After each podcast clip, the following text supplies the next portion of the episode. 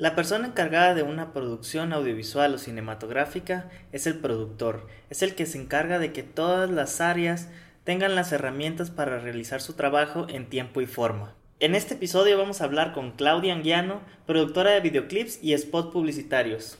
Yo soy Nathanael Miranda, bienvenidos al sexto episodio de Icaro Podcast Haciendo Cine. Estamos con Claudia Anguiano, productora, y vamos a platicar un poquito sobre su trabajo, sobre su experiencia.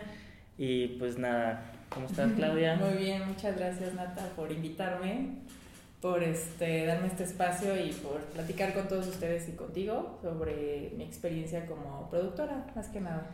Bueno, cuéntanos eh, Primero, ¿cómo llegaste a ser productora? ¿Cómo, cómo, ¿Cuál fue tu recorrido? El inicio. en, resumen, ¿cómo es que ahora produces los proyectos que, que, haces? Perfecto. Pues mira, yo primero, bueno, siempre tuve el sueño desde muy pequeña de hacer algo de cine. O sea, involucrarme de cualquier forma, ya sea este que construir el fondo, algo que tuviera que ver con un video, ¿no? Entonces de chiquita, pues lo primero que hicimos con papá fue una pues lo engañamos de alguna forma, decirle, oye, Pablo, no, pues es que la, este, pues una cámara de viajes o algo ahí, ¿no? Y me dice, no, ¿para qué? Le digo, pues para grabar, ya sabes, los viajes, todo. Entonces compré nuestra camarita y pues de ahí como que me empezó ese sueño, ¿no? Pero después claramente, pues dije, es un poco, no es que sea complicado, pero pues mi papá sí era de, no, pues que no es un medio tan fácil. Digo, es que yo quiero estudiar cine, pa, no sé qué, no, pues este Dice, no, pues primero estudia algo y pues ya vemos qué onda, ¿no? una carrera de verdad. Ajá, una carrera de verdad, esa es la típica frase. Claro. Dije, bueno, pues era comunicación o, bueno, más bien terminé en marketing, ¿no? Ni siquiera en algo, dije, bueno, algo ligado a publicidad, ¿no? Entonces estudié marketing, trabajé, viví de eso, pero pues siempre quise hacer algo de producción, ¿no? Entonces lo que yo hice primeramente fue, pues dije, ya quiero dejar la vida godín, quiero dejar la vida marketing, vamos a hacer otra cosa, ¿no? Entonces yo me salí de, de, todo eso y dije, bueno, pues ¿cómo empiezo, no? Dije, bueno, pues estaría bien unas clases, pero dije, no sé dónde, no sé dónde estudiar, no sé nada de eso. Entonces lo primero que hice yo fue enviar mi correo a varias productoras y decirles, este, mira, no tengo ni idea de producción, no sé nada, pero quiero aprender. Entonces, basta de la típica, ¿no? De si pagan o no pagan, no importa, pero yo quiero aprender, ¿no? Entonces fueron unos chavos muy, muy chidos, a Luis, que a ver si luego le, ahí le mando saludos, a Luis, a Fer y a este Iván tenían su productora y me invitaron, ¿no? Me dijeron, no, pues vente y pues aquí vemos qué hacemos, ¿no? Y yo pues va, entonces me lancé y, y pues con ellos aprendí mucho, ¿no? Fue, no, pues qué es producción, qué es este, qué es un video, qué es una cámara, o sea, aprendí desde cero, ¿no? Y pues ahí básicamente en producción eh, aprendí lo que era la parte de una producción de un video, ¿no? De, ellos hacían muchos videos musicales entonces, una de las primeras experiencias que tuve fue con, este, con una banda que se llamaban A Mountains. Este, era Ari Mountains, pero después ya lo cambiaron a, a, Mountains. Sí, es que los telegramas son más baratos. después ya van cambiando los nombres. Y ya fue la primera parte como de conocer lo que era producción, ¿no? De, no, pues, ¿qué hacer? No, pues tienes que buscar una locación. Decir, no, pues, y eso como, no, no, pues ¿dónde crees que puedes? Ah, pues a lo mejor, no sé, en el Ajusco o algo ahí, ¿no? Este, no, pues se necesita tal equipo. No, pues es pues, buscar, ¿no? Yo no sabía como qué, pero dije, bueno, debe ser como buscar qué se necesita, ¿no? Para un video. Y pues así empecé, ¿no? O sea, nada más era pues comunicar con gente de, oye, pues buscamos una locación de un restaurante. No, pues, pues marcar a restaurantes, oye, pues buscamos un lugar donde podamos grabar no sé si nos den chance, les damos créditos o si había dinero, pues era dinero, cosas así. Entonces, de ahí empecé lo que pues, era como el behind the scenes de las cosas, ¿no? un video, yo veía un video y pues ya veías como lo que era todo, ¿no? De ser el shooting list, de qué se necesita, toda la carpeta de producción o todo lo que necesitas hacer para un video, ¿no? Entonces ya nada más era buscar el lugar y tener contacto con la persona, llegar al lugar, tener un horario no, pues empezamos a grabar a tal y también tenemos que terminar a tal hora. Entonces, esa experiencia fue la que me adentró a ese mundo y, pues no, desde la primera vez me la pasé increíble. Yo creo que fue el primer... O sea, son, era una joda, porque era de, no, tenemos que ir a las 5 de la mañana. ¿Qué? En mi vida Godín no, no hacía eso, ¿cómo voy a hacer eso ahora?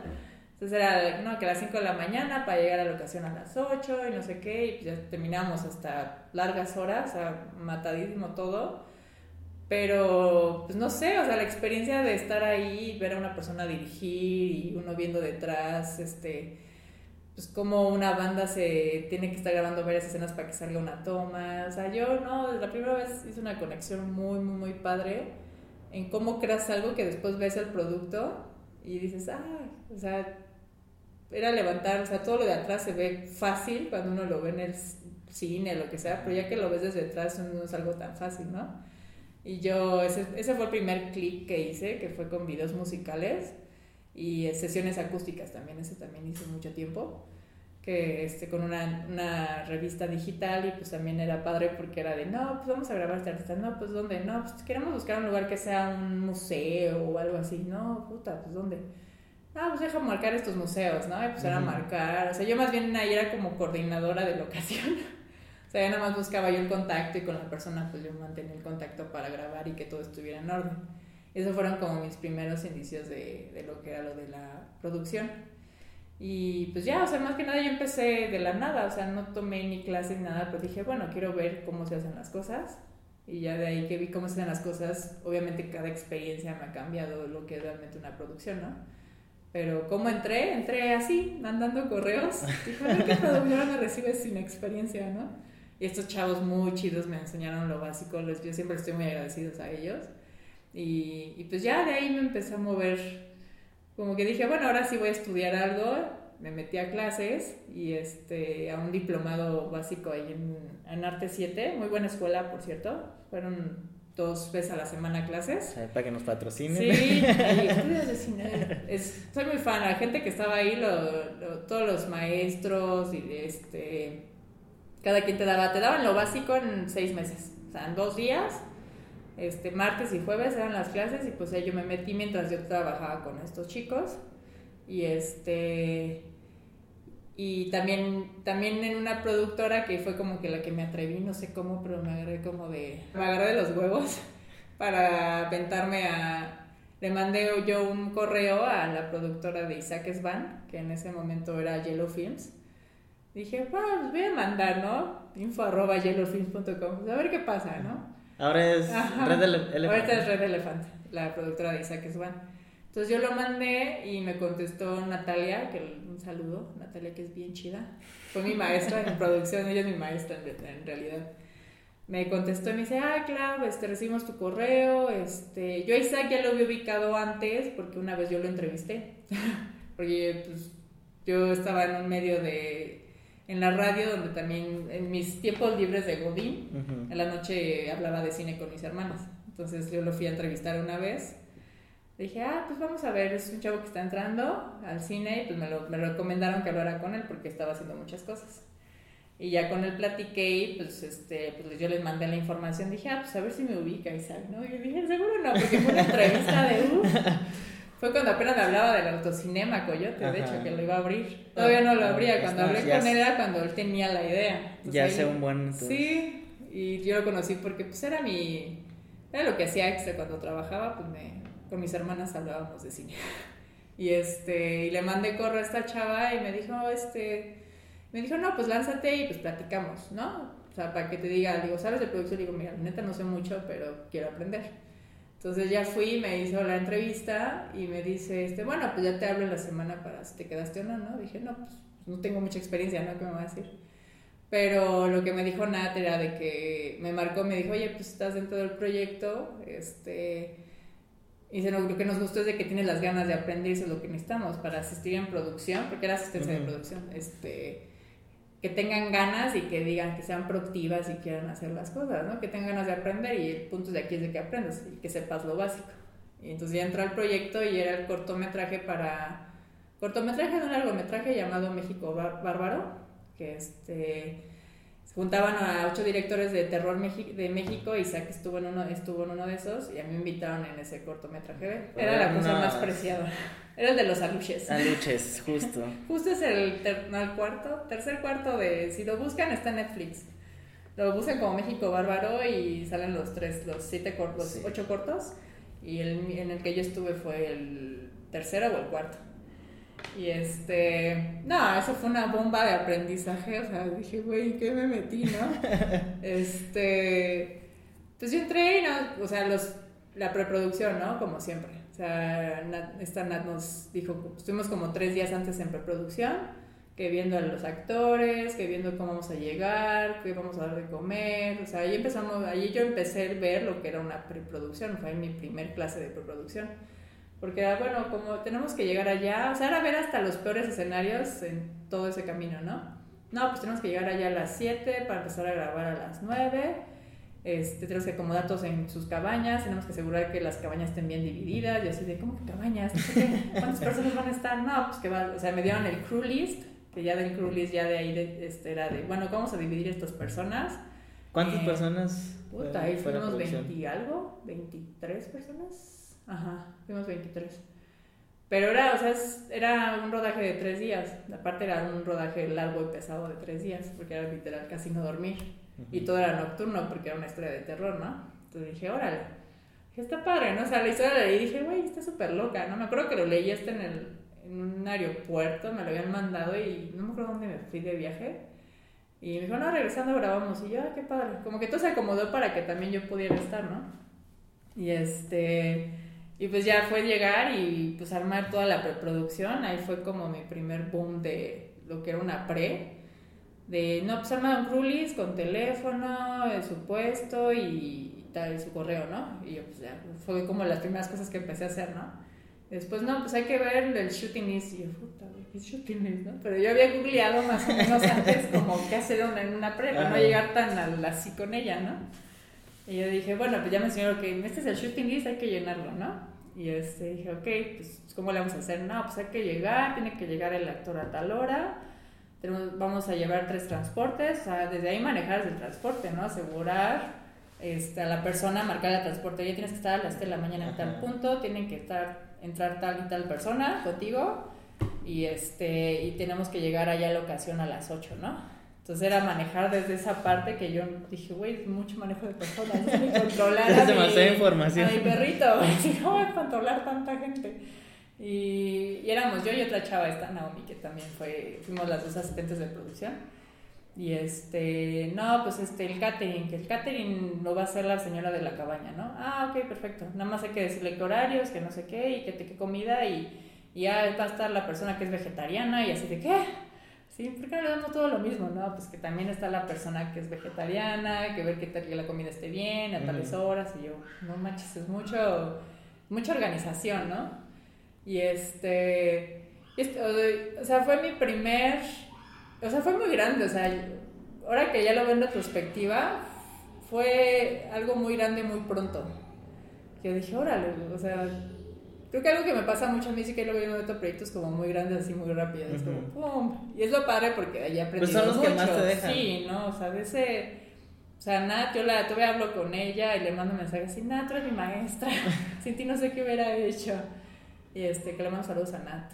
Este, y pues ya fue a armar todo eso y ya el día del rodaje, o sea, me acuerdo que hasta puse yo mi coche para que saliera en la peli en el cuarto. No le había avisado a mi familia, pero dije, bueno, voy a poner el coche. y lo llevé y grabamos con eso. O sea, fue el ver a un director tener como un control de todo. O sea, algo que le aprendí mucho yo a Isaac es de... O sea, él agradece mucho a su equipo de producción y estaba muy respaldado con nosotros, pero él confiaba mucho, como que nos preguntaba, pero él confiaba mucho en lo que estábamos haciendo, porque nos veía y en Natalia pues ya confiaba mucho. De hecho fue la primera, ah, fue la primera producción de Nat como productora, creo que era, me acuerdo. Sí, porque le hicimos hasta su, ¿cómo se llama? Cuando te echan el agua o... Ah, su novatada. Su novatada se le hicieron, ya me acordé, le hicimos esa vez, este... Y pues ya, o sea, fue llegar a ese lugar y. Pues no sé, o sea, hay un rush en mí siempre. O sea, yo. O sea, literal, llego yo a un lugar, una nueva producción y. Siempre es un rush por el querer que todo salga. O sea, a mí siempre. Yo llego siempre con la mentalidad en cualquier lugar de. El punto es que salgan las cosas que van a pasar mil cosas, pasan mil cosas, una pre es lo mejor que puede ser para que no pasen esas cosas, pero de que pasan, pasan. O sea, y es normal, no pasa nada. Sí, creo que, creo que más en, en proyectos pequeños. Exactamente. Lograr como productor estar tranquilo el día de rodaje es utópico. Es, es muy cañón. Se llega con una mentalidad de, ok, hice todo lo bueno en mi pre. Pero todo, hay cosas externas, que si llueve, o sea, el, el chistoso que nos pasó ahí, que bueno, ya contándolo fue, o sea, lo que salió de control ahí fue en cuanto a horario, que es lo que más luego pasa. Uno de los actores iba a ser uno de los dueños de la casa de los de las cabañas, que rentaban cabañas. ¿Fue en el Ajusco en, en, Valle de Bravo, ah. en unas cabañitas de Valle, pero no había señal, o sea, estábamos sin señal, o sea, no había nada, no podíamos conectarnos con nadie, entonces teníamos que arreglarlo en ese lugar, ¿no? Mandaban a alguien con un caballo a sí, yo tenía que salir como a fácil 3 kilómetros donde estaba para tener comunicación, y, o sea, poder hacer algo de comunicación. O sea, yo, yo era la que viajaba y bajaba a, las, a Valle y volví otra vez a subir a las cabañas. No, yo era la de movimiento, no, que las pilas se acabaron, puto, tenemos que ir hasta allá, ¿no? No, pues córrele, claro. Y pues yo traía el coche y pues yo era la que manejaba de producción. Dije, no, pues vámonos a ver, consiguiendo las pilas y pues ni, ni poder marcar para ver qué tipo de pilas, era de puta, ojalá lleve las pilas correctas, ¿no? Pero yo, o sea, yo, yo me acostumbro mucho, me han dicho a la preguntona de producción, porque yo acostumbro a, preguntar mucho, pero para que salgan las cosas, ¿no? Claro. Yo sé que estoy preguntando de más, pero prefiero llegar con una sola cosa, llegar con 30 cosas más, ¿no? Y este... O lo que no es. O lo que no es. Y me acuerdo, esa vez fue, creo que dos días antes de la producción, se pelearon la esposa y el señor de la casa. El señor de la casa iba a actuar como, como el güey que los recibía, ¿no? A los actores, bueno, a los personajes. Y se pelearon y el señor no, yo no llegó al rodaje, así de, no, es que pues se pone, sí, pero me dijo que sí iba a venir hoy, que no sé qué, así de, no, pues iba a venir o no, o sea, se atrasó el rodaje porque no teníamos a la persona que iba a hacerle de actor ahí, no, que ni era actor, era el señor de la casa el que nos iba a ayudar. Entonces, no, pues ahora qué hacemos, no manches, y no sé qué, y así de, ¿cómo se les ocurre pelearse dos días antes del rodaje? Nos hubieran avisado y pues conseguíamos otro actor, algo así, ¿no? Le traíamos terapia, sí. y en eso Así de, no, pues a quién ponemos. Y yo como que se me prendió el foco y le dije al gaffer, ¿no? A Joe, que por cierto él me marcó para ver cómo andaba. el Joe me marca y me dice, este, digo, oye Joe, tú le haces de actor o puedes salir como, como si lo recibieras. Se, se ve como que da la onda, ¿no? O sea, son esas cosas que en ese momento uno soluciona problemas. Tiene que buscar lo que sea para solucionar un problema que porque, o sea, Isaac, como directores que son, si era de que, ¿y cómo lo solucionamos? O sea, ellos, llegan y dicen, ¿y cómo lo solucionamos producción? Y es como, ah, tenemos que solucionarlo nosotros. O sea, ya, ya, yo me quedé así de. Entonces dije, pues va a decir, ah, ni modo, pues ¿qué hacemos? ¿No? Corto la escena o algo. No, esa escena es importante. ¿Qué hacemos, producción? Chale, güey. Luego yo así de, no, pues Natalia y otro, Natalia arreglando una cosa, la otra arreglando otra cosa. Sí, luego también tienes a todo un equipo dependiendo de que tú lo puedas resolver. Exactamente. Y dije, bueno, debe haber solución, ¿qué hacemos? Pues él salió y hasta eso lo hizo súper bien y quedó y, y que sí, ah, qué padre que se solucionó y todo, ¿no? Ahí pues obviamente se atrasaron los horarios porque él ya tenía su shooting list y se atrasó por otras cosas, ¿no? Entonces son, son, ese tipo de cosas que, o sea, lo arreglas todo en una pre y, o sea, ese, ese rodaje salió muy, muy, muy bien. O sea, algo, siempre, a mí me encanta siempre el último día, el último día, las últimas horas, porque ya estás, estás cansadísimo, ya estás hasta la madre, o dices, ya me duelen los pies, no, no hasta la madre de lo que está pasando, pero estás cansado, ¿no? ajá. Y me acuerdo que fue un rodaje de 28 horas sin dormir ese día, porque, digo, todo se atrasó en ese aspecto. Y me acuerdo que las últimas horas eran una fogata y todo, no, o sea, teníamos ya una actitud todos como si hubiéramos llegado apenas, o sea, estábamos súper alegre, ya estábamos de ya casi chicos, ya vamos a acabar, hay que echarle ganas. Hacía un frío de la chingada y la pobre actriz, o sea, tenía que salir todo casi casi desnudo, bueno, con el brasier nada más porque... O sea, la escena es de que la secuestran los aluches. Ah, sí, es una escena. Sí. Incluso era una escena un poco fuerte y la pobre congelándose. O sea, si la ven, se van a dar cuenta de la escena un poco fuerte, ¿no? Y, este, y yo ahí cuidándola, cobijándola, dándole un té o algo para que, para que estuviera calientita, ¿no? Y pues ya pues fue terminar todo y... Es que pasa, o sea, pasa hasta la cosa más mínima, que es neta pasó eso, que ya, ya lo cuentas a largo, ya semanas, días después, que dices, o sea, nos regresamos y a mí me estaban entregando las llaves de los cuartos, yo era la encargada de la entrega de llaves. Y este, entonces ya nos fuimos y en eso vamos llegando ya a la ciudad y se nos había olvidado un chavo de producción. Ok. Pero como no había señal, pues el pobre se, como se tuvo que bajar a Valle para comunicarse de que lo habíamos olvidado. Pero era eso, o sea, son esas cosas que dices, pues todos tienen que estar a una hora en el coche y pues pues ya íbamos como deprisa porque tenemos que ya salir. Y cuando preguntaron, levante la mano en el que no está. No, era como tipo la escena de mi pobre angelito, que cuentan y cuentan la cabeza de Kevin, pero no era Kevin. o sea, literal nos pasó así. O sea, así de, no, no manches, o sea, pues le pagamos todo. O sea, solucionar hasta ese tipo de cosas, ¿no? Y este, igual, o sea, ya aprendí lo que, si uno se dispone a lograr algo, lo logra. Ahí necesitábamos una ambulancia para una escena dije, no, pues ¿dónde conseguimos la ambulancia, no? Y me dicen, pues baja, tú di que eres un estudiante, que necesitas apoyo para un rodaje, que si te podemos robar nada más unos minutitos de su tiempo. Yo, pues, ah, pues voy a ver qué onda, ¿no? Pues bajamos y ahí con los policías, así de, oye, si nos pueden prestar una ambulancia, es para un rodaje que estamos haciendo para la escuela. No les robamos ni 30 minutos, o sea, nada más es que suban, nos grabamos metiendo a alguien en, en la ambulancia y ya y no, muy buena onda los de ahí de, de, la gente de ahí del, del, este de Valle, nos dijeron, no, sí, ¿quieres más unidades? Y yo así, no, damos que nos llegue toda la gente. los bomberos, de una patrulla. Y literal el día del rodaje, porque yo lo hice eso el día antes, y el día después llegamos por ellos porque teníamos que subir por ellos, ¿no? Porque estábamos casi, casi, no, bajar por ellos que estábamos en la montaña, ¿no? Y ya llegamos y tenían como tres, cuatro, cuatro carros de policías y una ambulancia. Y yo, no, Poli, nada más con una ambulancia y uno de policía estamos súper bien. No, pues llévate a todos para que se vea padre. dice, nada más que si pasa algo vamos a tener que salir de ahí. Y yo, ah, no, sí, claramente, si pasa algo fuerte en Valle, pues ni modo, ¿no? Este, y ya nos llevaron a la gente y, o sea, son como este tipo de cosas que dices, güey, o sea, la forma es como aproximarte a la gente para pedir un apoyo de algo o, igual con dinero, lo que sea, ¿no?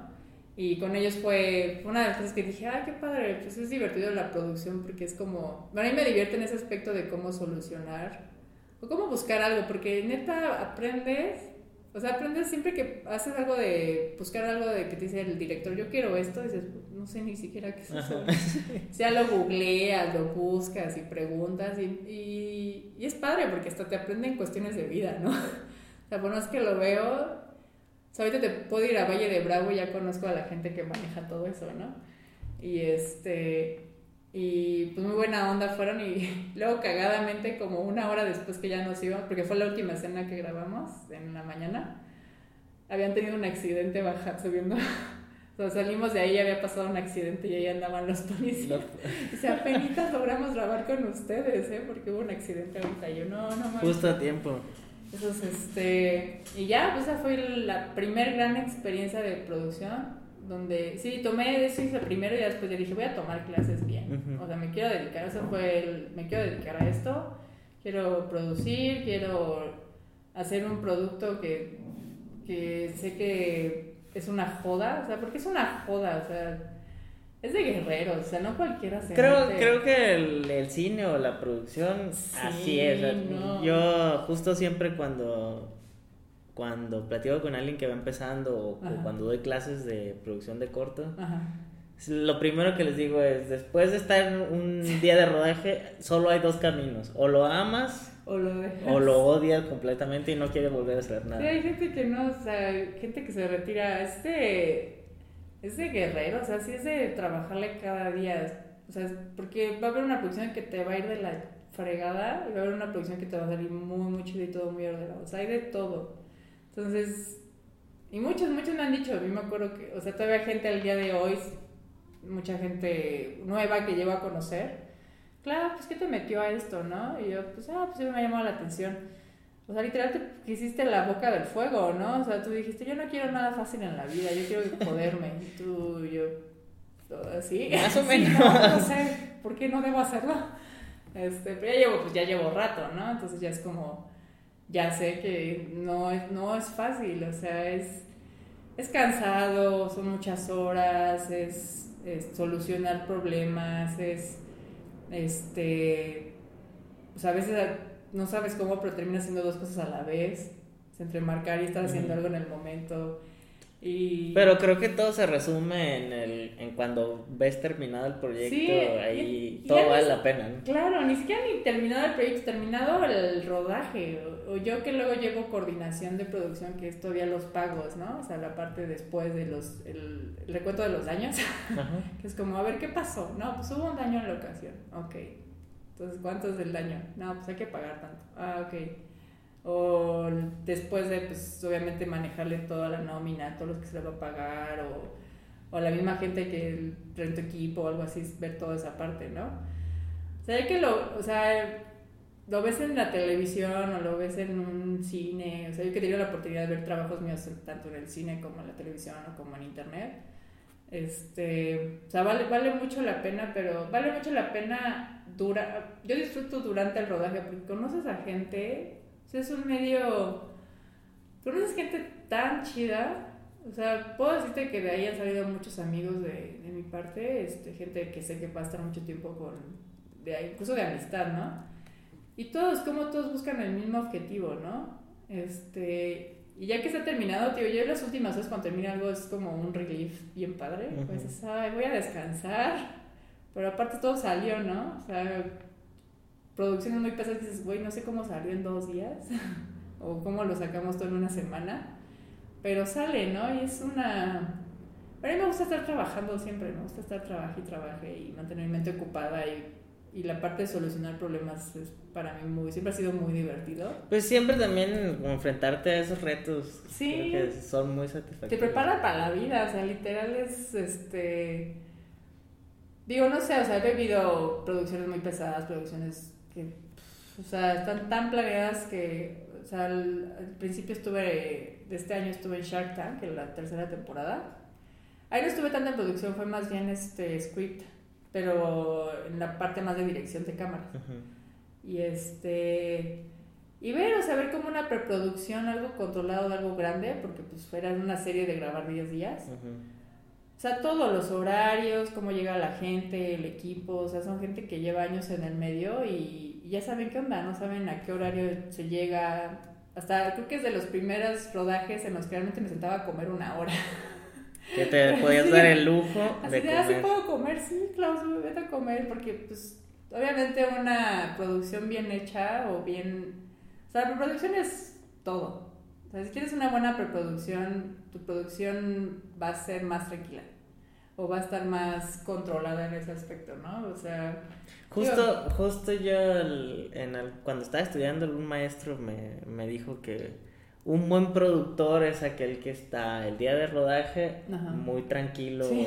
sin Sentado, estrés y sentado viendo todo el show. Ajá. Eh, ya en la práctica creo que no es tan así, o sea, creo que ser, estar en friega en el, en el rodaje no te hace mal productor, Sí, pero... Pero creo que sí, la, la preproducción y el trabajo de, de planeación sí te ayuda mucho a que el día de rodaje sea mucho más relax. Sí, mucho más relajado y sí, como dicen, no es que uno que esté en joda, porque luego también hay producciones en que, y más en el mundo de comerciales, ¿no? De, no, pues ya va a ser la temporada de julio regalado o, o 10 de mayo y es el comercial de, ay, en dos semanas tienes que sacarlo una semana, ¿no? Y son que 30 loca por ejemplo, el tercer era eso, ¿no? Ahí el productor fue este Mario Hernández, muy buen productor. Este, no, pues aparte nos tocó, este, creo que eran días de descanso, dos días, donde no iba a haber bancos ni nada y que Ujú. tenían que hacer pagos a huevo el miércoles y era de, uy, no manches, se va el banco, vamos a tener banco dos días y la siguiente semana es el rodaje, ¿qué vamos a hacer? Entonces fue literal sacar todo en dos semanas y eran multi, es, los, de, los de Telcel son de multilocación, son de, sabes que sus comerciales son de que están Sí, en el es- mar, en la playa, que están en la montaña. Dos segundos de algo Ajá, y dos o sea, segundos de otro. microsegundos que dices, pues son multilocaciones, son los más cañones, ¿no? Ujú. Que no, pues 80 de actores diferentes, o sea, esos es como los pesados como de Telcel, ¿no? Que luego utilizan a mucha gente. Entonces ir a sacar todo en dos semanas. Y obviamente durante el rodaje pasaron cosas, ¿no? O sea, se iba a grabar en el Nevado, ya se tenían todos los papeles, se pagó todo y de repente, ah, llegaron los policías, ¿saben qué? No van a grabar hoy. Así, pero ¿por qué ya si entregamos todo? No, no van a grabar hoy. Y no, y no dejaron pasar a grabar allí en el Nevado. Así de, oye, pero pagamos todo, de no sé qué. aquí no van a poder grabar. O sea, no sé qué pasó ahí, que alguien avisó, no sé, pero pues se dieron los papeles que se necesitaban hacer, ¿no? Y pues tuvimos, se, se tuvo que cambiar a otra locación. Por eso, desgraciadamente, luego uno opta por pedir perdón que pedir permiso. Sí, exactamente. Entonces dices, pues entonces mejor no avisamos, o cuál es el chiste, ¿no? O sea, no estoy recomendando no avisen, siempre. No lo hagan. Está la, de, la filmación este, de locaciones. La comisión, la comisión, va a caer. siempre háganlo, sí, no, no, no confíen en eso. Pero acá, pues, o sea, pasan, o sea, durante producción se había arreglado todo eso antes, pero pasa. Y justo ahorita que, que mencionamos esa parte, eh, o sea, eso yo lo, lo viví cuando, o sea, mucho tiempo que yo estaba empezando, o, o fuera del, del, DF, que no sé, no hay como poder hasta cierto punto de la comisión. Eh, ¿Qué tipo de permisos se necesitan para hacer un rodaje? Pues, bueno, para el tipo de locación si te piden, este, bueno, te mandan sus formatos, es llenar lo que se va a hacer, cuánto tiempo va a ser, es mandarlo firmado, mandarlo este, con tu firma de cotejado, este, da, estar, estar dado de alta, porque luego también, este, si no estás dado de alta en la comisión, tienes que estar dado de alta primeramente, para que sea más sencillo poder sacar todos los permisos de, de esos lugares. Este, o sea, sí, con Cefilma también hay varios lugares donde te apoyan en esa parte. Con Cefilma chicas toda esa parte de asesoría. Ya te dicen, no, pues tienes que ir a entregar tus papeles, este, todo lo que vas a hacer en ocasión, o cuánto tiempo vas a estar, cuánto pagaste, o cuánto vas a pagar por todo eso. Un seguro también tiene que haber en todo eso. Un seguro de la locación. Y este, digo, es un proceso, bueno, la mayor la mayoría de las veces que yo le he aplicado ha sido con los scouters, que ya saben qué onda. Es nada más les entregas la información, les entregas, si es a través de una casa productora, es la información de la casa productora, es este proyecto y tal. Y ellos van, hacen todo ese proceso. O sea, a los de locación le toca la joda el día, los días antes y durante el rodaje. Yo siempre lo hago, acostumbro a hacerlo con un scouter porque ya tienen esa parte. Cuando no tienes y tú quieres hacer tus propios proyectos, este, sí, sí existe tú la comisión directamente. No es, no, es, no es tan complicado el proceso, una persona piensa que es complicado, pero no es, no es tan complicado sacar tus permisos. Sí, nada más es un trámite. Es el trámite y obviamente los pagos, todo lo que tengas que hacer. Pero sí es hacerlo anticipado, claramente todo eso, ¿no? Por cualquier cosa, este, tener todos esos papeles anticipados. Pero, digo, yo siempre lo he hecho como hay veces que te piden las productoras, no queremos que lo hagan con los scouters porque pues obviamente es un gasto extra, les pagan al scouter, ¿no?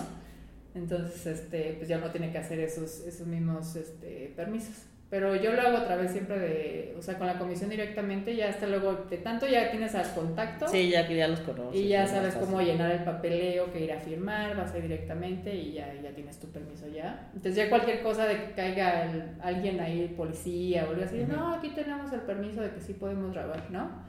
Entonces, obviamente, en preproducción marca bien las horas que vas a grabar, porque si te pasas de horas o algo así, también puede haber una bronca. Horas extras, horas de madrugada, algo así. También todo eso tiene que estar avisado bien. Debe haber horas de madrugada. Pues obviamente avisarla hasta el lugar, ¿no? O sea, si es en una casa y hay varias casas alrededor, es avisar a las otras casas de que va a haber ruido.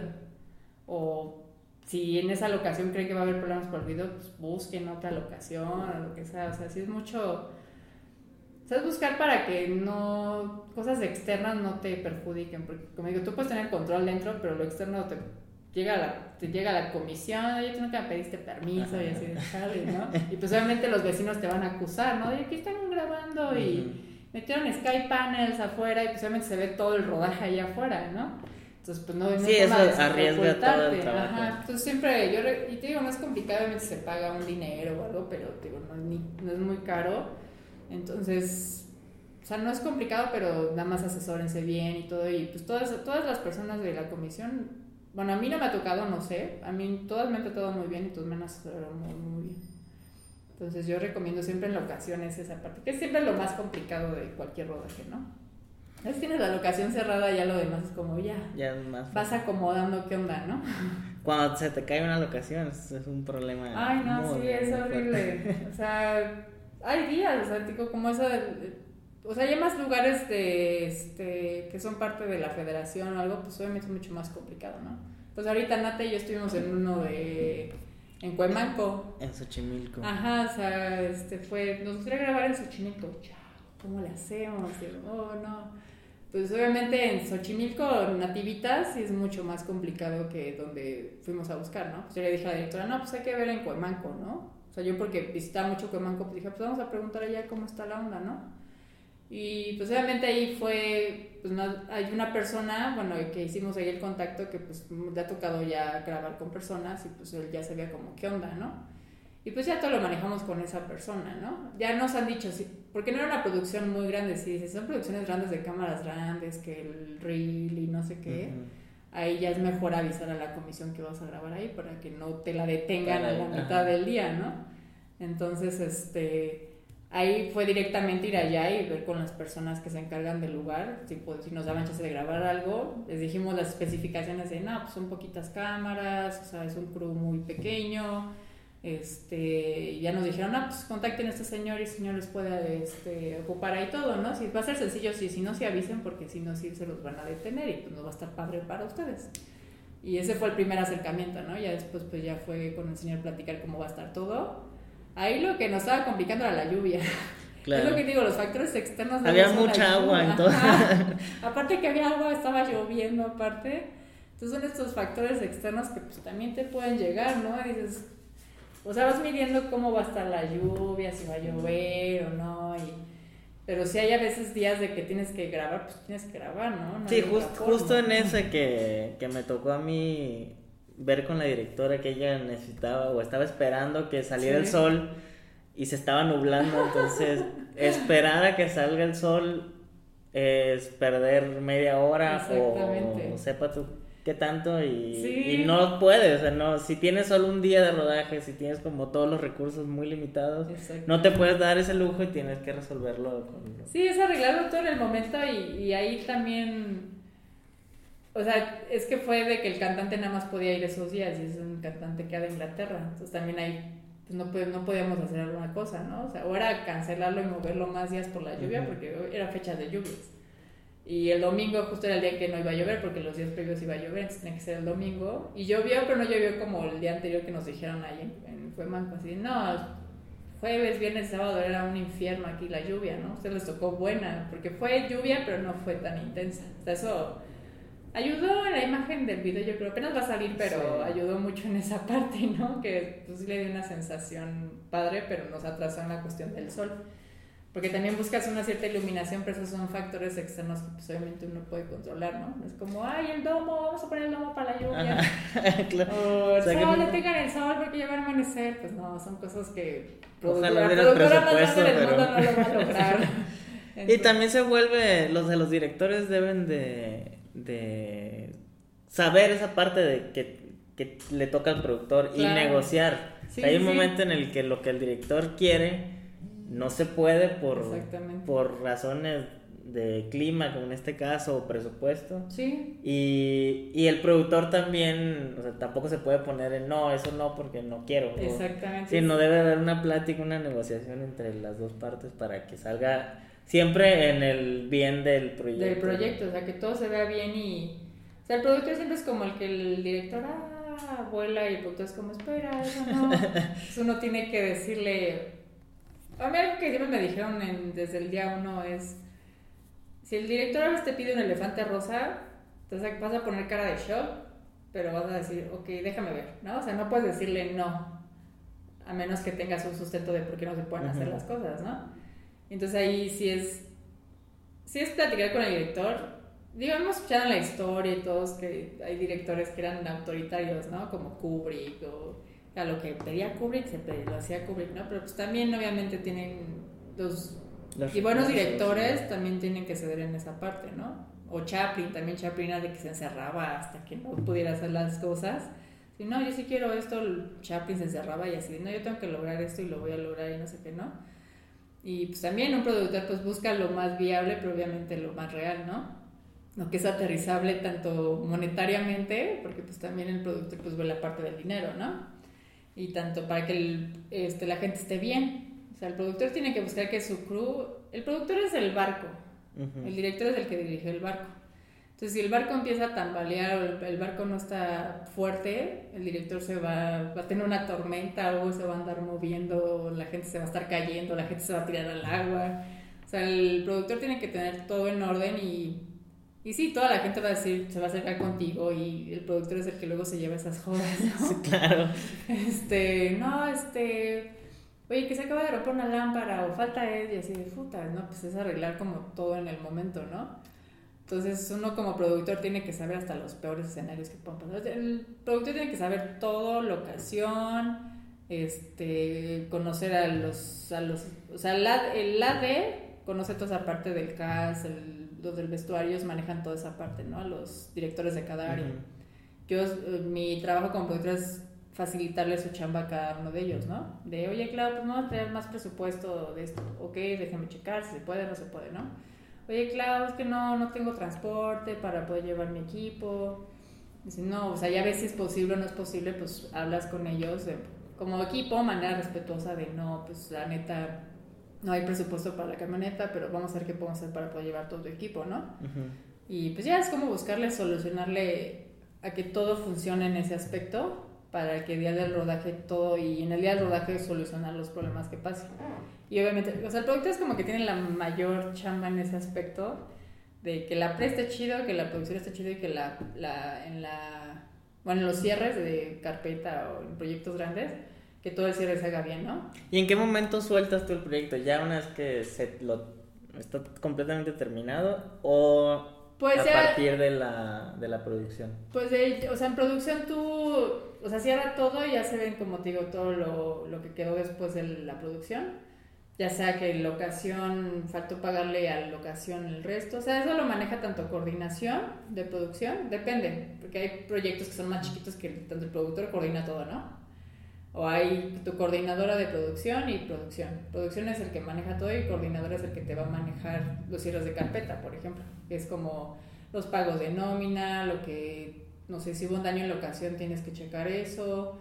Este, si hubo un, si hubo, no sé, como nos pasó en lo de tercer que se quemó tantito una alfombra, pues es arreglarle las alfombras, porque pues es, es quedar bien con toda la gente con la que se trabajó, ¿no? Entonces, este, yo siempre, bueno, siempre se busca eso, ¿no? Siempre busco eso de que si hubo un daño o algo, pues si te gustaría trabajar en esa misma locación, pues quieres quedar bien, ¿no? O sea, puede haber productores que dicen, ah, yo ya no hice nada, ya me voy, no pasó nada y se van, ¿no? O sea, yo busco que todos estén pues que todo quede bien y que todos estén tranquilos y que pues, no terminen odiando. Sí, porque al final es tu chamba y no es la última chamba que vas a hacer. O sea, Exactamente. no es el último proyecto, sino el, el plan de todo siempre es tener el siguiente. Sí, o sea, cierra, o sea, en proyecto grande cierra cuando yo se entrego carpeta, es nómina, se este, le va a pagar otra cantidad al, al director, asistente, bla, bla, bla este, cada productora tiene su forma de entrega de, de, carpetas, ¿no? Unas te dicen, no, pues no, pásame la nómina, pásame los correos con los que tengo que tener contacto para yo darle seguimiento, para que me manden sus facturas, que te manden, este, ya sea sus identificaciones, te piden luego contratos o te piden pues, sus muy, muy largos. Digo, yo he hecho las dos, he hecho tanto nada más cerré producción, le digo al coordinador, oye, pues nada más es que se paguen estos y estas cosas, ¿no? Y este, cada cuando ya llegas con contaduría, así aquí está mi carpeta, estos son los pagos que hice en la pre. O sea, tú enseñas lo que hiciste todo en la pre. Gasté todo esto en la preproducción, gasté en arte, primero gasté en locación y todo esto. Esto es mi pre con factura y todo, ¿no? Y estos fueron mis no deducibles, mi deducible, y ya después dice, esta es la nómina, los que hay que pagar. Entonces tú ya das, esta es la cantidad que le tengo que pagar a cada uno. Y ya contaduría ya se encarga de todo eso. A veces a mí me toca lo de recibir las facturas y yo mandarlas a contaduría para que les den seguimiento de si está bien o no está bien la factura, porque pues ya también, con todo hablando de las facturaciones, ya no están Ya no, ya no entienden ni saben qué, qué hacer. Oh, yo he aprendido muchísimo, o sea, todo eso de facturaciones, yo para mi vida personal, puta, ya nadie me agarra de bajada. Es la gran ventaja.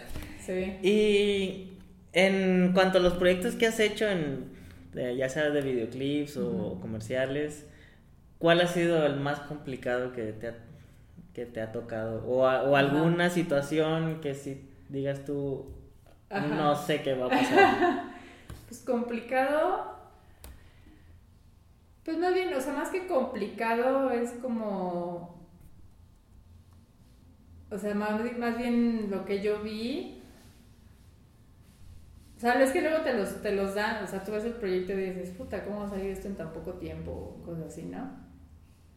O sea, creo que más demandante fueron los últimos dos videoclips, eh, que fueron, o sea, en un lapso de dos semanas era sacar dos videoclips de dos artistas de Inglaterra. Entonces ahí fue, porque todo fue como así, o sea, más bien fue por la premura, por cómo sacar todo, ¿no? Y este, pues ese lo tomé como complicado porque, pues sí, era manejar dos proyectos al mismo tiempo, casi, casi. Uno, uno que empezaba, porque no nos he tenido como un spam tantito, pero, este, digo, yo he conocido productores que obviamente llevan años, que, o sea, mientras empiezan uno, están cerrando uno, están cerrando luego cinco, y así, ¿cómo lo hacen, no? Ellos pueden llegar a ese punto, pero obviamente tengo que seguir trabajando, ¿no?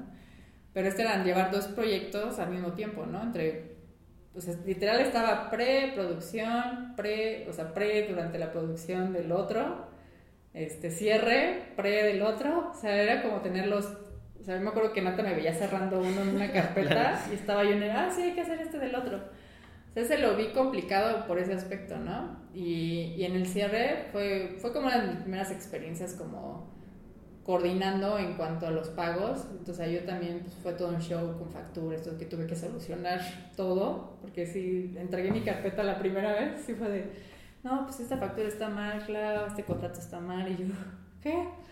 Y dice, no, mira, pues tranquila, o sea, busca la solución y fue, fue como estresante en ese aspecto. Lo, lo tomo como el más reciente, ¿no? Fue estresante porque pues era solucionar varias cosas después de un rodaje, ¿no? O sea, todo había salido bien en el rodaje, pero era de, oh, que ahorita tengo que solucionar toda la parte de entrega de carpeta, ¿no? Ese lo tomé complicado por esa parte, ¿no? Porque, pues sí fue algo como todo de un jalón, ¿no? Que no me lo esperaba. De otros, pues no sé, es que soy medio control freak.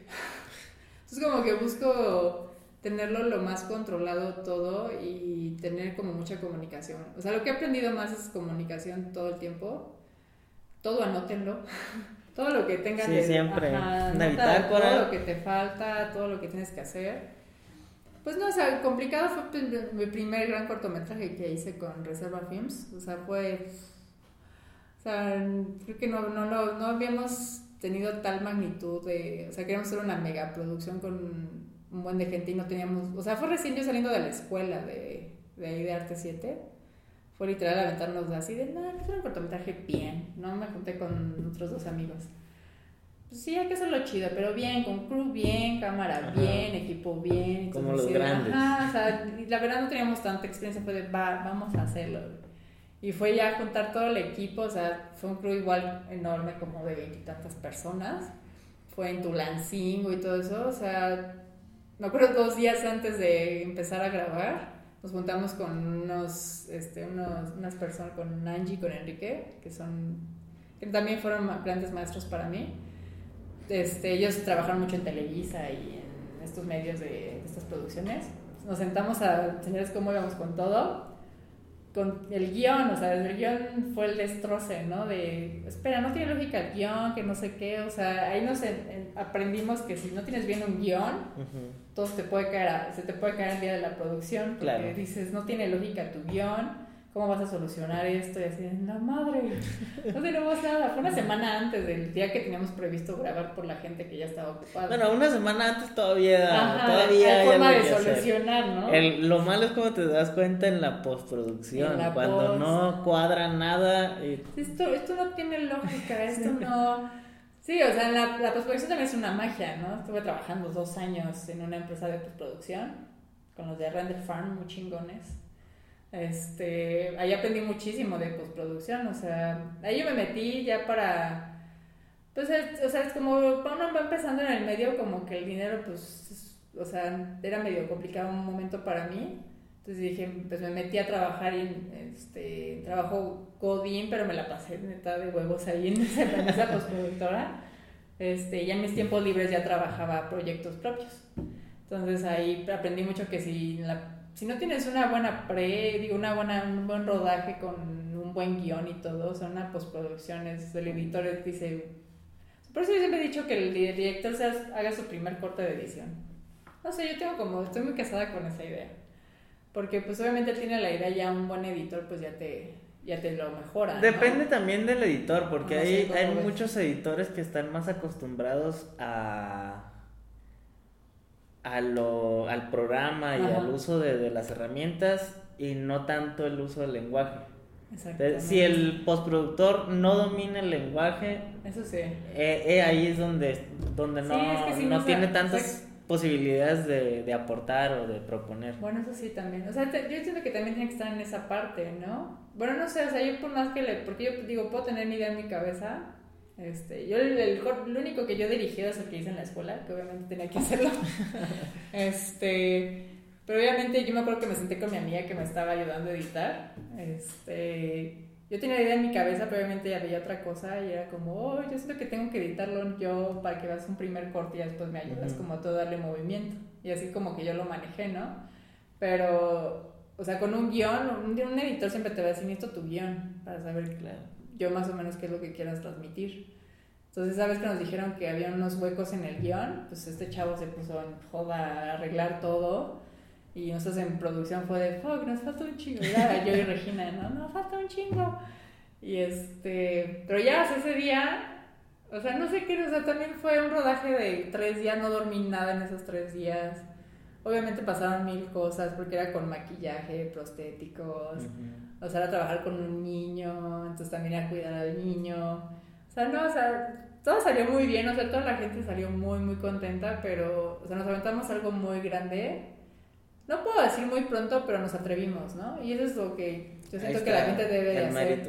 O sea, atreverte, la vas a cagar, nosotros la cagamos mucho ahí, pero salió, o sea, fue un corto que, pues sí, salió, lo metimos a festivales y le fue muy bien, tuvo menciones, o sea, nos fue muy bien con lo del corto, pero, o sea, sí, viendo todo, o sea, no, no dormimos nada, yo terminé ronca, este, no me acuerdo qué pasó esa vez. Creo que se había ido la luz y no había luz en la casa, no había agua, que eran una toma con una regadera y no había agua.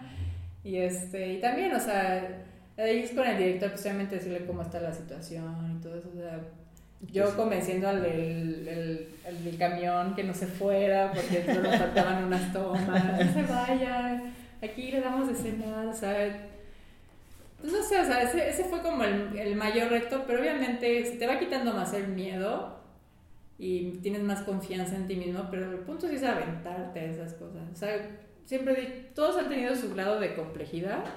Hay unos que el equipo es tan sencillo de trabajar que sale como resbaladilla. O sea, hubo uno que hice este año a principios que todo salió perfecto horario, de esos que dices fue tocada por Dios en esta producción todo, todo se pagó a tiempo, todo se dio, se hizo la preproducción bien, el día del rodaje todo se grabó bien, el fotógrafo súper chido, el, el, maquillista que yo pensé que iba a ser más complicado porque era reconocido a nivel mundial, dije, no, ¿qué tal si es, sea, no le gusta la comida o algo?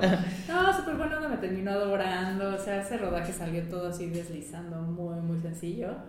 Y tiene retos como los que viví, ¿no? Los de este, estos dos videoclips y el más reciente de Telcel, ¿no? Que fue Disfruté mucho el de Telcel porque fue un cierre de carpeta que neta lo disfrutaba mucho, o sea, era el era juntar, yo era el papel, o sea, era la papelería, yo era juntar papeles, que el contrato, que aquí, que hacer mis formatos en este por este digitales, o sea, fue una joda, pero disfruté mucho, o sea, me gusta también mucho esa parte de la coordinación de, de, los papeles y todo eso. Entonces este lo disfruté mucho porque también el equipo de ahí de, de Madre Foca, y lo hicimos con Madre Foca, gente muy, muy accesible, las chavas, las contadoras igual me apoyaban en si tenía dudas para que yo entregara mi carpeta, que me dijeron que era el segundo récord de entrega de carpeta. La primera era otra chava, pero este, me dijeron, no, la neta lo entregaste rápido, claro, hay gente que tarda meses en entregar carpeta. Entonces, este, eso, eso lo disfruté mucho en ese aspecto y en el rodaje, pues también pasó de todo, ¿no? O sea, unos radios no llovió y se descompusieron unos radios diablos, no sé. Ajá, y así de los radios, pues no, era una locación enorme, empezar a correr y ya se había mojado. O sea, son cosas que siempre, o sea, todo va a pasar siempre en una producción. O sea, digo, yo como que me estreso, pero digo, ah, ¿cómo lo solucionamos? Pues ya, tal, ¿no? Entonces tú esperas siempre lo mejor de todo y como todos siempre nos decimos, siempre en un, en un proyecto todo el proceso va a salir, claro. Solo hay que buscar cómo solucionarlo. O sea, ya, ya cuando ves a gente con experiencia, obviamente tiene sus grados de dificultad y todo. O sea, siempre todos están con una actitud de, va a salir Es que también es importante tener a el equipo, o sea, rodearte de gente que... Sí, más por gente que va a empezar con sus propios proyectos. O sea, a lo mejor en comerciales pues te avientan a cualquier persona, ¿no? Es como el director está casado con uno y nunca has trabajado con él, pues, pues ni modo, ¿no? Pero si haces tú tus proyectos o tu productora, lo que sea, o hazlo con gente de que casi casi ya te lean desde antes. O sea, ya saben como qué vas a querer o qué necesitas y sabes que van a trabajar. O sea, vas conociendo, obviamente estoy trabajando varios para que sepas, ah, yo volví a trabajar con esta persona, ah, con esta, esta persona yo la jalaría de nuevo. Entonces, este, sí, lo ideal es tener a tu crew de por vida, ¿no? O sea, ¿quién no sería su... Chivo Cuarón. Ándale, tu Chivo Cuarón o tu George Lucas con Kathleen, con esta, la productora de Lucasfilms, este... Sea, que tengas ya con quien te cases, ya es lo mejor que pueda pasar, ¿no? A lo mejor uno entrando en el medio dice, ay, pues es que pues conozca nueva gente, ¿no? Pues obviamente es empezar desde abajo. Yo empecé desde desde agar, le contaba a Nata, yo empecé agarrando una tasca grabando audio afuera. O sea, empecé de la nada, jalé cables, Luis me enseñó cómo enrollar los cables, yo no sabía, yo los enrollaba claro, así no se enrollan, y yo, pues es lo típico, ¿no? Es, no, claro, me enseñó cómo enrollar lo que es un cable. O sea, es empezar desde lo más chiquito y, y puedes llegar hasta grabar un comercial de Telcel o grabar algo chiquito, una boda, he grabado bodas pero el punto es seguir trabajando y seguir aprendiendo, ¿no? sí, también cuando, cuando cargas cables, estás como no tienes una responsabilidad tan grande, te permite estar atento a, lo que sucede. Y es cuando más aprendes. Si estás dirigiendo, estás tan concentrado en, en, lo que estás haciendo y en, en, los actores y en la escena y todo, que lo demás lo ignoras completamente. Entonces, si estás hasta atrás, ves cómo están acomodando las lámparas, cómo el fotógrafo hace la toma. el director habla. Todo eso, y creo que es, es la mejor posición para aprender. Sí, ahora sí que. Y uno quiere como creo que estamos muy acostumbrados a la generación de ahorita que todo lo queremos todo rápido, ¿no? Sí, no, pues yo quiero llegar a los Oscars en un año, ¿no? no, no, está, o sea, hay gente que lo logra muy fácil, pero no está, no es fácil, o sea, sí es una carrera de paciencia, es una carrera de mucho trabajo, o sea, no es algo que una escuela te enseña mucho y este tipo de cosas te enseñan muchísimo, y a lo mejor estas personas que te puedan motivar a, ah, voy a salir, voy a conseguir una chamba, voy a mandar mi, mi currículum aunque no sepa nada a una productora y a ver qué pasa. O sea, es de paciencia, esto sí es de paciencia. O sea, pues vas a recibir un chingo de nos y vas a tener un tiempo que no tengas nada de chamba y va a salirte algo muy grande, ¿no? Y así me pasó, dejé mi trabajo en render y es como, ¿y ahora qué hago, no? Y pues no tenía hasta que me cayó algo de National Geographic, algo chiquito que era grabar cosas en la calle. Y una oportunidad de un amigo me marcó, no, pues un comercial de cómics y pues trabajé en un comercial de cómics que también de ahí aprendí un chingo de lo que no se debe hacer en una producción, lo que sí se debe hacer. Este, y es eso, o sea, en diciembre casi no tuve chamba, regresé en enero y me salió mucha chamba, o sea, sí es de trabajar, o sea, la gente, porque muchos decimos, ay, ¿por qué tiene mucha chamba? Pues es alguien que ha, chamba, ha chambeado muchísimo, o sea, esto es de trabajarle y trabajar y aprender y aprender. Y es moverte y es buscarle y es aguantar, aguantar porque va a llegar un, va a llegar un momento en el que cruzas esa línea en la que ya ya vives de esto como Sí, ya lo vives como un día en la vida, ¿no? O sea, ya lo sea, sí te saca de onda al principio, si dices, güey, qué pedo. O sea, además cuando son producciones pesadas de días y horas y eso, pues, te saca de pedo porque a lo mejor si uno trabajó de godín, de un horario, pues te saca de onda que de repente un sábado no tengas que trabajar, un domingo tengas que trabajar, ¿no? Entonces es tener un chip de, pues puedo empezar a las 5 como puedo salir a las 3 de la mañana por cualquier cosa extra que pase o puedo ayudar a que no pase eso. O sea, sí es una... Es muy divertido, o sea, he visto gente que le ha estado en... o sea, me ha, tocado cada historia que digo, neta, pasó eso, sí, güey. Y digo, ¿cómo no se desmayó ese tipo ahí? Dice, este... Y sí, hay gente que... O sea, sí, muchos sueltan la toalla muy rápido. Sí me ha tocado ver que sí dicen, no, pues ya es que la neta está súper pesado, no, y está válido saber que luego no es lo tuyo, ¿no? Pero sí es algo de, de mucha paciencia y de mucho trabajo y de mucho, pues, moverte, leerte, levantarte temprano, dormirte tarde, incluso cuando escribes un guion, ¿no? O sea, es desvelarte en escribir un guion, pero todo tiene su recompensa, ¿no? O sea, haces eso y puedes descansar un 3, 4 días chido y pues dices, ahora voy con mi... Depende de la energía que tengas, ¿no? Ahora voy con mi otro proyecto y lo vuelves a empezar y, y es muy divertido si lo ves en esa parte de, de... Pues en la producción, o sea, ya la gente que he visto que se mete le cuesta trabajo salirse por el tipo de gente que ya conoce. O sea, lo pesado es lo que les dicen los horarios, ¿no? Pero sí, este... Digo, no sé, en producción sí, mucha gente me ha dicho, no, güey, la producción es súper pesada. O sea, sí me ha tocado gente que dice, ay, no, yo me volví maquillista porque no aguanté producción. o sea, literal, o sea, sí pasa eso, ¿no? De que, ay, no, ya hago arte y yo hacía producción, ¿cómo aguanto? O sea, a mí me han dicho, yo que produzco, y digo, pues sí, a lo mejor en un punto digo, uy, ya me cansé, y, pero yo sé que me quiero mantener en el medio a lo mejor diga, ay, ahorita le voy a bajar la producción y voy a aprender algo nuevo, escribir o algo, ¿no? voy a hacer más guion o algo así. Y es válido, pero si quieres estar en el medio, o sea, es muy vasto y lo que te apasione y si...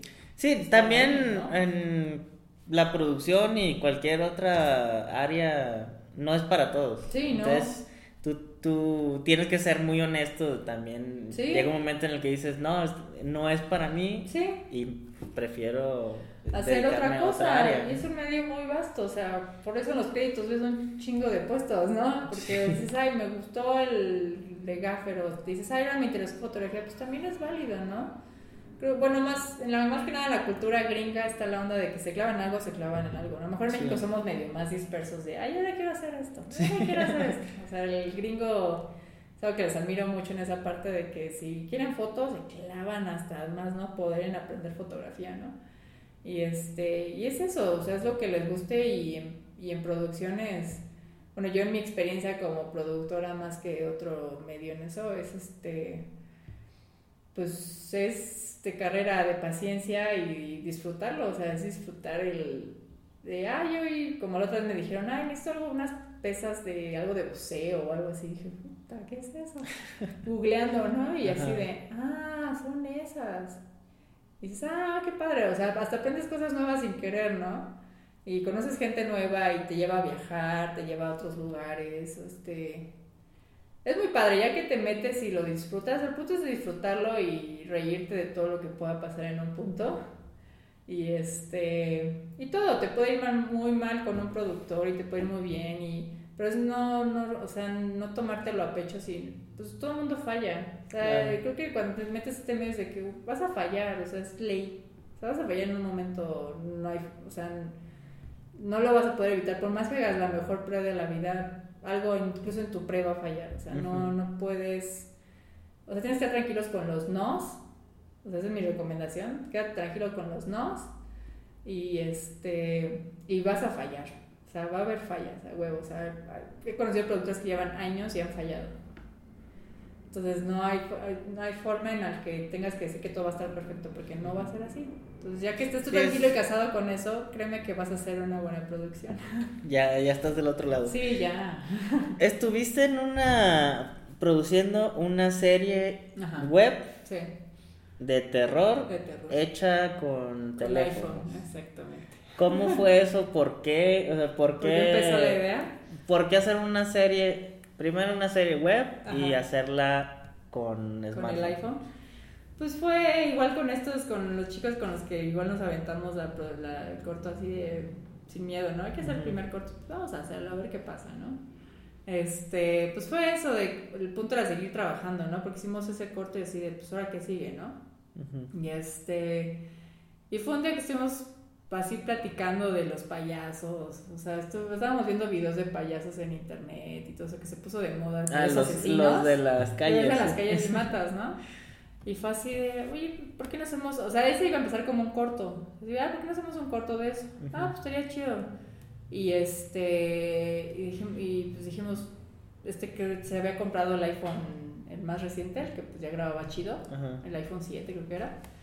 Y así de, oye, ¿por qué no lo hacemos como lo que está de moda de ahorita de Snapchat y todo eso, no? Entonces así de, no, pues podría ser, ¿no? Porque lo hacemos como, o sea, que sí se vea literal la bolita de Snapchat, o sea, como si fuera un güey grabando su propia muerte, ¿no? Entonces dijimos, ah, pues vale, o sea, empezó como una idea de un, de un corto, o sea, era un capi, era un, corto y ya, ¿no? Ajá.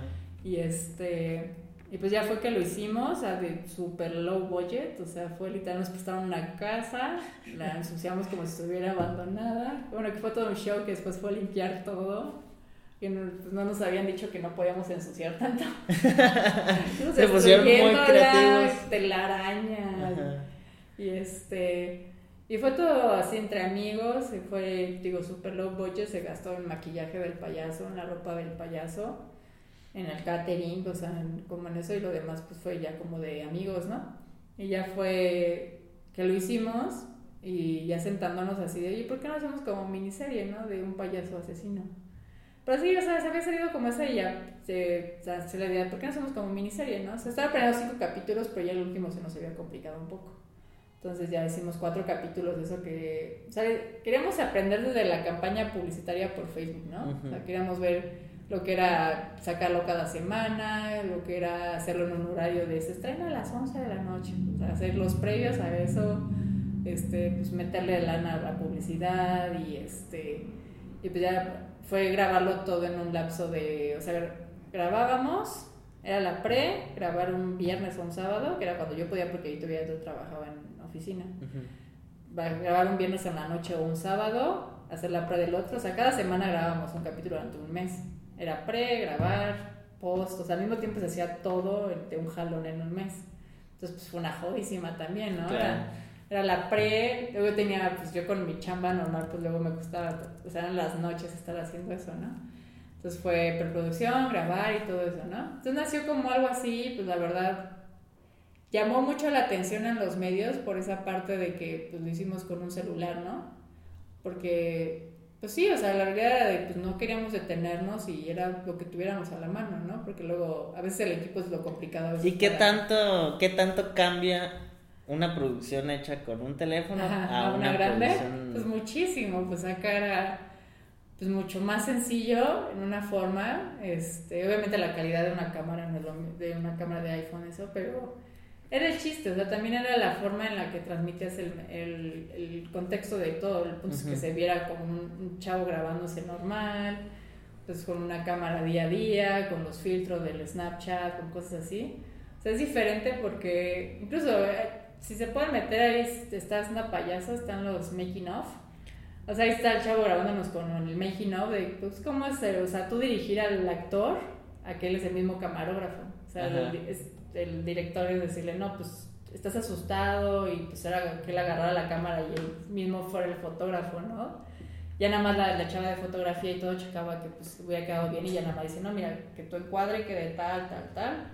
Y el director pues nada más era decirle en ese momento que se grites y no sé qué, ¿no? Probablemente pues era o sea, la iluminación luego era lo complicado, ¿no? Pues si buscábamos que tuviéramos la mínima iluminación para que se pudiera ver él. Entonces, este, o sea, sí fue algo también muy divertido porque fue igual hacer como algo en joda en un mes, ¿no? O sea, nos pusimos así, no, pues hay que hacerlo todo en un mes, ¿cómo? No sé, pero hay que, hay que sacar esto serie en un mes, que todo salga tal día, si no sale tal día, este, pues es una falla de nosotros o algo está pasando ahí. O sea, nos ayudó como en esa parte de ver cómo podemos trabajar bajo presión. Y este, digo, va a ser una corto y lo hicimos y los medios, o sea, nos hablaron del reforma y todo eso porque lo vieron y pues nos dijeron, pues nos quisieron entrevistar y decir, ¿por qué? ¿Por qué con un iPhone? Y dicen, no, pues es ver que no te tienes que limitar. Como ahorita salió una película mexicana, este, 100% grabada en iPhone, que estuvo en Morelia. Ah, sí. La de Oso Polar. Oso Polar, justo. Y, este, y es eso, es, dices, tengo este medio, o sea, no tengo el dinero para rentar una cámara chida, pero, tengo, pero puedo hacer esto, ¿no? O sea, puedo o sea, dirigir algo, sacar una historia, mantenerme creativo de alguna forma, este, sacando una serie, ¿no? Este, si fuera mejor o no, es otra cosa, ¿no? Pero sinceramente yo aprendí muchísimo de, pues, cómo sacar todo eso con el medio que tú tengas a la mano, ¿no? Sí, yo, lo que yo siempre he dicho es, no importa la cámara que uses, sino lo que pasa enfrente de la cámara. Exactamente. Ahora sí, creo que, creo que en el Super Bowl, no me acuerdo en cuál, este, ganaban, daban de premio una entrada al Super Bowl a la mejor fotografía. Y ganó una que se tomó con un Polaroid. Entonces, por el tipo de foto que tomó, te, dicen, es que no importa el medio que tengas, el punto es la idea que tengas y la lo que sea, la fotografía. Sí, obviamente cambian la historia. cosas, ¿no? O sea, tener, grabar con una red es muy diferente en calidad y en lo que te puede dar. Pero también grabar con un teléfono te permite muchas otras cosas. Sí. la posibilidad de, de, meter un teléfono en espacios pequeños, de, de, jugar con eso, de la perspectiva que te da. Sí, y es, y es divertido. O sea, sí lo hicimos como muy marquetero. Ese fue una onda más marquetera de que pues lo veíamos en los comentarios, ¿no? Lo vio la gente y pues era algo que vieras en vertical, como tú en la noche acostado, dices, ay, que voy a ver, lo poníamos a las 10, a la hora como la gente se va durmiendo, pues le dabas clic y te, pues, te quedas viendo, ¿no? Y dices, ay, qué pedo, ¿qué le va a pasar a este güey, no? Entonces, lo hicimos más, ese fue como más un proyecto entre mantenernos creativos, porque este medio es de creatividad, o sea, más que... Que, como dices, que la cámara real, que no sé qué, es, es el creativo, o sea, es el tú tener una historia que quieras contar, si quieres tomarlo como una historia o simplemente como fotografía, o sea, si quieres, este, o nada más, o sea, el punto es no detenerte y decir, pues, ¿qué tengo? Voy a hacer algo con puro sonido. Entonces, o como ahorita voy a hacer, a hacer podcast o cosas así, el punto es mantenerte creativo en el medio en el que estás. Entonces, ese fue, pues, agarrar el celular y vamos, pues, ah, vamos a hacerlo, vamos a hacerlo, pero yo no andaba marquetera, ¿no? Era como, fue un experimento claramente, como siempre todo luego es eso. Pero este, pues tuvo, tuvo, llamó su atención de alguna forma en los medios, como que se enteraron de eso y dijeron, ay, los podemos entrevistar y, y pues yo pues mandaba comunicados de, oye, hicimos este programa, espero te interese y pues les interesaba esa parte de, de, que lo hicimos con un celular, ¿no? Así de, no, pues son chavos que pues, querían seguir trabajando y lo hicimos de esta forma, ¿no? Entonces el medio y ahorita tenemos toda la tecnología que puedas imaginar. Sí, la, es, muy accesible tener una cámara a la mano. Yo me acuerdo cuando yo recién empecé, decir la idea de, de grabar con una cámara era como... Mm, sí, wow, sí. eso. Ah, claro. Tengo esta cámara de handicap y órale, pues dale. Y pues se veía bien, todavía chiquita con mis primos grabábamos con unas handy eran los cassettes chiquitos. Sí, los mini DVD. Ajá, y es el... Y hace poco estaba viendo la de Chaplin, la de este Robert Downey Jr. Es una biográfica que hizo de Chaplin. Y sí, te ponen como, pues era la cámara, cómo conseguían la cámara para grabar algo, ¿no? Y era pues nada más estar grabando así, y era una sola escenografía este, ahorita, por ejemplo, ya ves como luego más complicado, ¿no? O sea, por eso muchos dicen, ah, eso lo vi en algún lugar, eso es una copia. Pues sí, obviamente ya a este punto ya algo va a ser copia de algo, ¿no? Inventar es. O sea, hay cosas originales basadas en algo, ¿no? O sea, originales, pues Chaplin tenía más chance. Y, a fin de cuentas, a fin de cuentas, cuando inició el cine, muchos se inspiraron en la foto, en la pintura. O sea, no, eran, no fueron ideas que aparecieron así sin, sin, alguna influencia. Sí, ahorita por ejemplo, sí lo veo como, pues, sí tenemos una generación que sí se, cada vez se hace más complicado ese aspecto, ¿no? Por eso ahorita ya está saliendo mucho la realidad virtual, o sea, ya cosas más este, de internet que se puedan hacer, o sea, tenemos la ventaja de que es más fácil, probablemente es, creo que nos demandan más todavía, ¿no? Entonces, pues hay que ser creativos con esa demanda, o sea, mm, tenemos toda esta demanda de, de, redes para podernos publicitar, este, redes sociales, toda esta forma, pues hay que hacerlo de una forma creativa y eso nos ayuda a mantenernos creativos de alguna forma. Sí, y hay tanta gente haciendo lo mismo que tú estás haciendo que necesitas darle un extra o algo así. Y por eso digo, ahorita no es imposible hacer las cosas. Obviamente creo que sí es cambiarle más pero no es imposible, o sea, si te trabajas y trabajas y tienes una idea, digo yo, ahorita que lo he platicado como que me doy cuenta de, de dónde empezar, dónde he llegado. Yo todavía calvo cables, todavía este, hago lo que, porque pues es una forma de mantenerme en el medio de cualquier forma, ¿no? Y este, y es eso, pues es chambearle, digo, haber momentos en que va a estar complicado, momentos en que va a estar todo muy chido, pero, o sea, yo el consejo que doy al día de hoy es si te gusta, adelante. O sea, no, no, no, no veas a los Óscares imposible. y ahorita a lo mejor está más de moda porque ya tenemos a tres directores mexicanos con Óscar. Claro.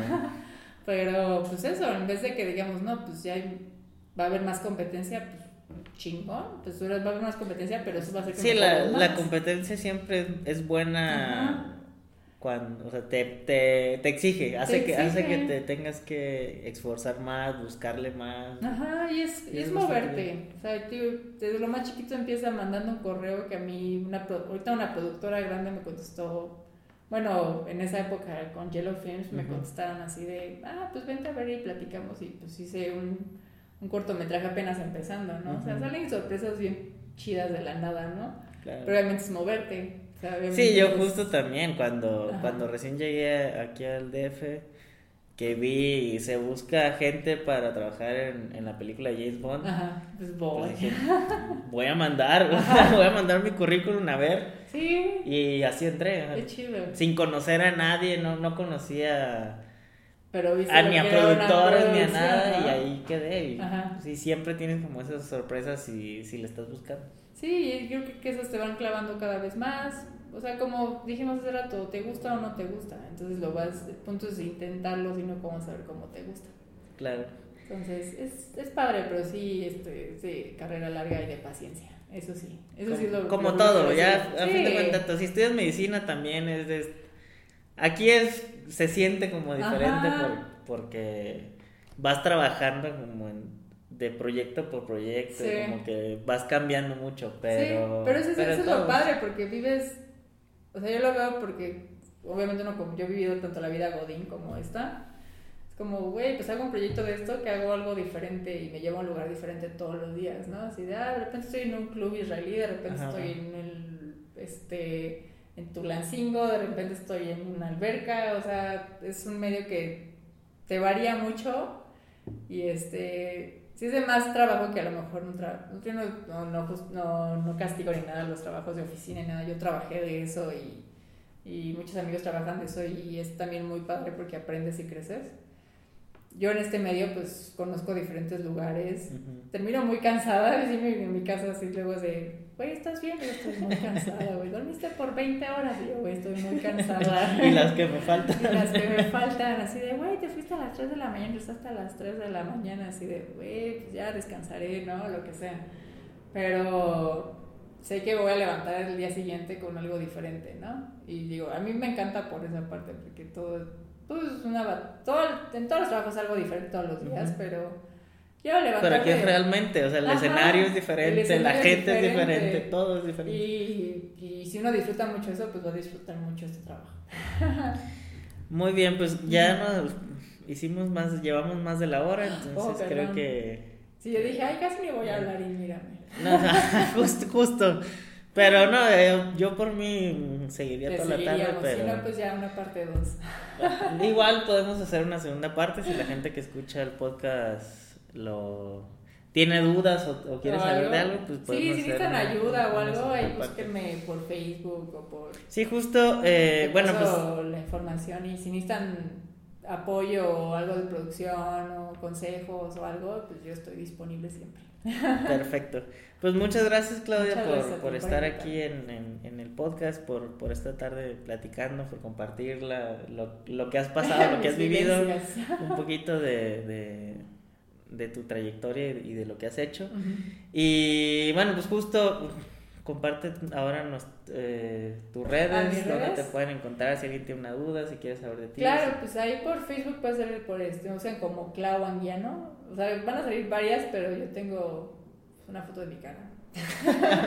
y este... La gente que no está, que, que, está escuchando el podcast no te puede ver la cara, pero dejamos igual tus redes ah, bueno, escritas. Si no, ah, quieren, este, o puede ser por, bueno, es Clau Anguiano, me pueden encontrar ahí, o pueden encontrarme por, este, por Instagram como Claudia Angles, Claudia Angles con Z al final.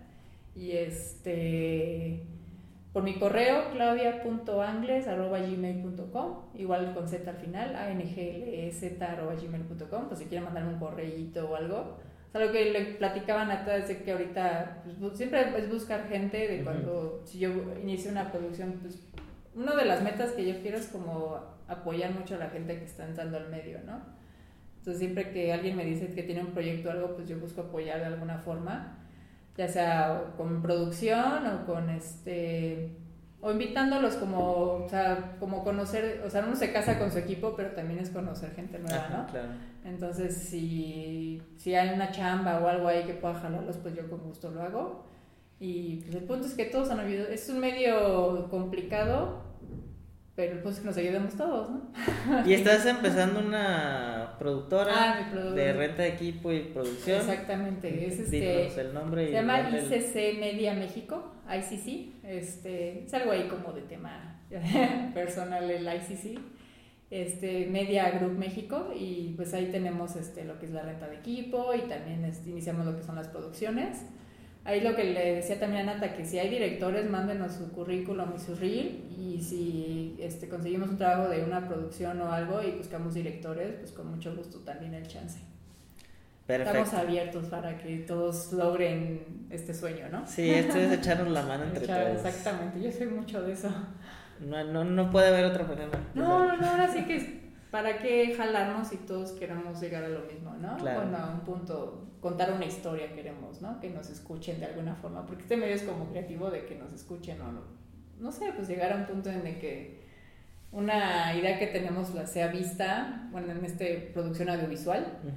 Pero este, pues el punto es ayudarnos sobre todo si a lo mejor todos queremos llegar al Oscar, todos queremos sea que nuestras series hagan Netflix o lo que sea, este, pues hay que ayudarnos entre todos, ¿no? Si se puede, pues ahí estamos. Y se tiene que poder. Sí, obviamente. Pues bueno, entonces, pues muchas gracias. No, muchísimas Y- gracias por invitarme. Y pues gracias a la gente que, que escuchó el Gracias podcast. a todos. Y pues nos estamos escuchando. Órale, cuídense mucho. Bye. Bueno, espero que te haya gustado esta plática que tuvimos con Claudia. Fue bastante interesante. Pudimos aprender mucho de su trabajo y lo que hace un productor en, en una producción publicitaria. No te olvides seguirnos en nuestras redes sociales, en Twitter, eh, Instagram, arroba Icaroa Films. En Facebook nos puedes encontrar como Icaroa Films e Icaroa Academy. Y no olvides registrarte a nuestro curso gratuito para hacer tu cortometraje que puedes encontrar en nuestra página icaroaacademy.com. Si tienes alguna duda o quieres que hablemos de un tema en particular, escríbenos a podcast.icaroafilms.com. Estate pendiente para los próximos episodios, nos estamos escuchando.